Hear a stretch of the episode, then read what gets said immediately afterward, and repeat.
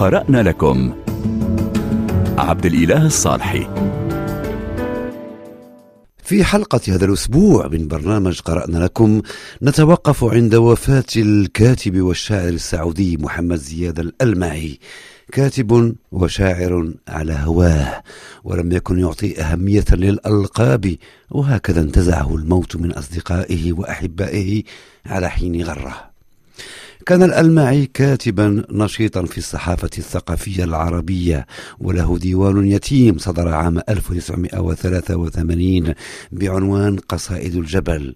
ولكن الألمعي ولو لم ينشر أي ديوان منذ تلك الفترة ظل شاعرا في نفسه وحياته ورؤيته للعالم. وأصدقاء كثيرون كانوا يعاتبونه على عدم تجميع قصائده في ديوان لنستمع اولا إلى الشعر بصوت الألمعي في مقابلة نادرة في مونتي كارلو الدولية مع الزميل إيمان الحمود في برنامج ساعة خليجية.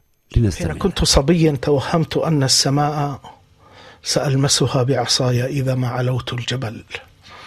كان جدي يصدقني ساخرا ويزين لي كذبي.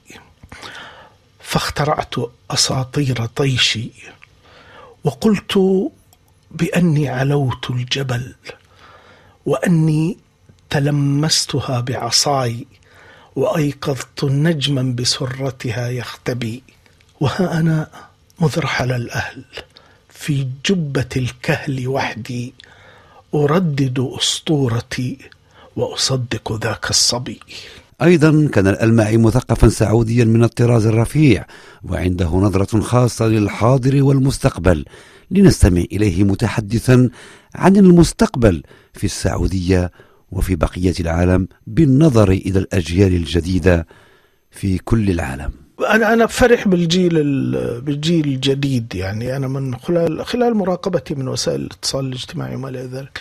ولكن مزاجه تماما مزاج مختلف. أنا أعتقد أن قراءة لكل آه، ما يحدث في العالم اليوم من تحولات وأن أن الجيل الشاب دون الثلاثين سنة يمثل غالبية سكان الأرض وليس سكان السعودية لوحدها. وهذا الجيل عندما ألتقي بشاب أو شابة هنا في باريس أو في القاهرة أو في المغرب أو في السعودية أو في اليمن في أي مكان من هذه أجد أن أن مزاجهم متقارب تم دمجهم في هذا العالم الشاسع.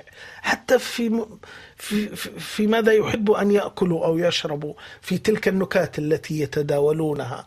هذا الإنسان سيأتي مختلفا تماما عنا حتى في رؤيته للوطن. رؤية الوطن الذي الذي نراه محصن ومركزي ولا ي... لا الوطن يصبح مسألة أخرى مفردات وجود الجيل الجديد يجب أن نعرف أنها مختلفة عنا وأن مفهومهم حتى للولاء نفسه مختلف ومفهومهم للانتماء مختلف ومفهومهم للدين والتدين مختلف مفهومهم للدولة مفهومهم للاقتصاد مفهومهم حتى للقبيلة.